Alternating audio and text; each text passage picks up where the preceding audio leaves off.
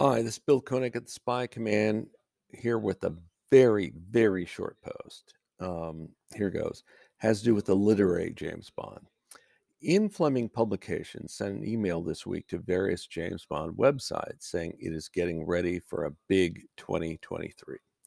Next year marks the 70th anniversary of the publication of Casino Royale, the first Bond novel by Ian Fleming, IFP previously has said it will publish new versions of the Fleming originals.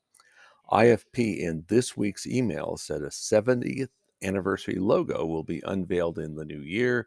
A teaser version, mostly obscured, was included. Also coming out in early 2023 will be the new covers for the Fleming titles. That's it. Told you it was short. Anyway, this Bill Koenig at the Spy Command. Uh, on Friday, I'll be coming out with the uh, the blog's annual uh, Christmas happy holiday greetings. So anyway, talk to you soon. Take care.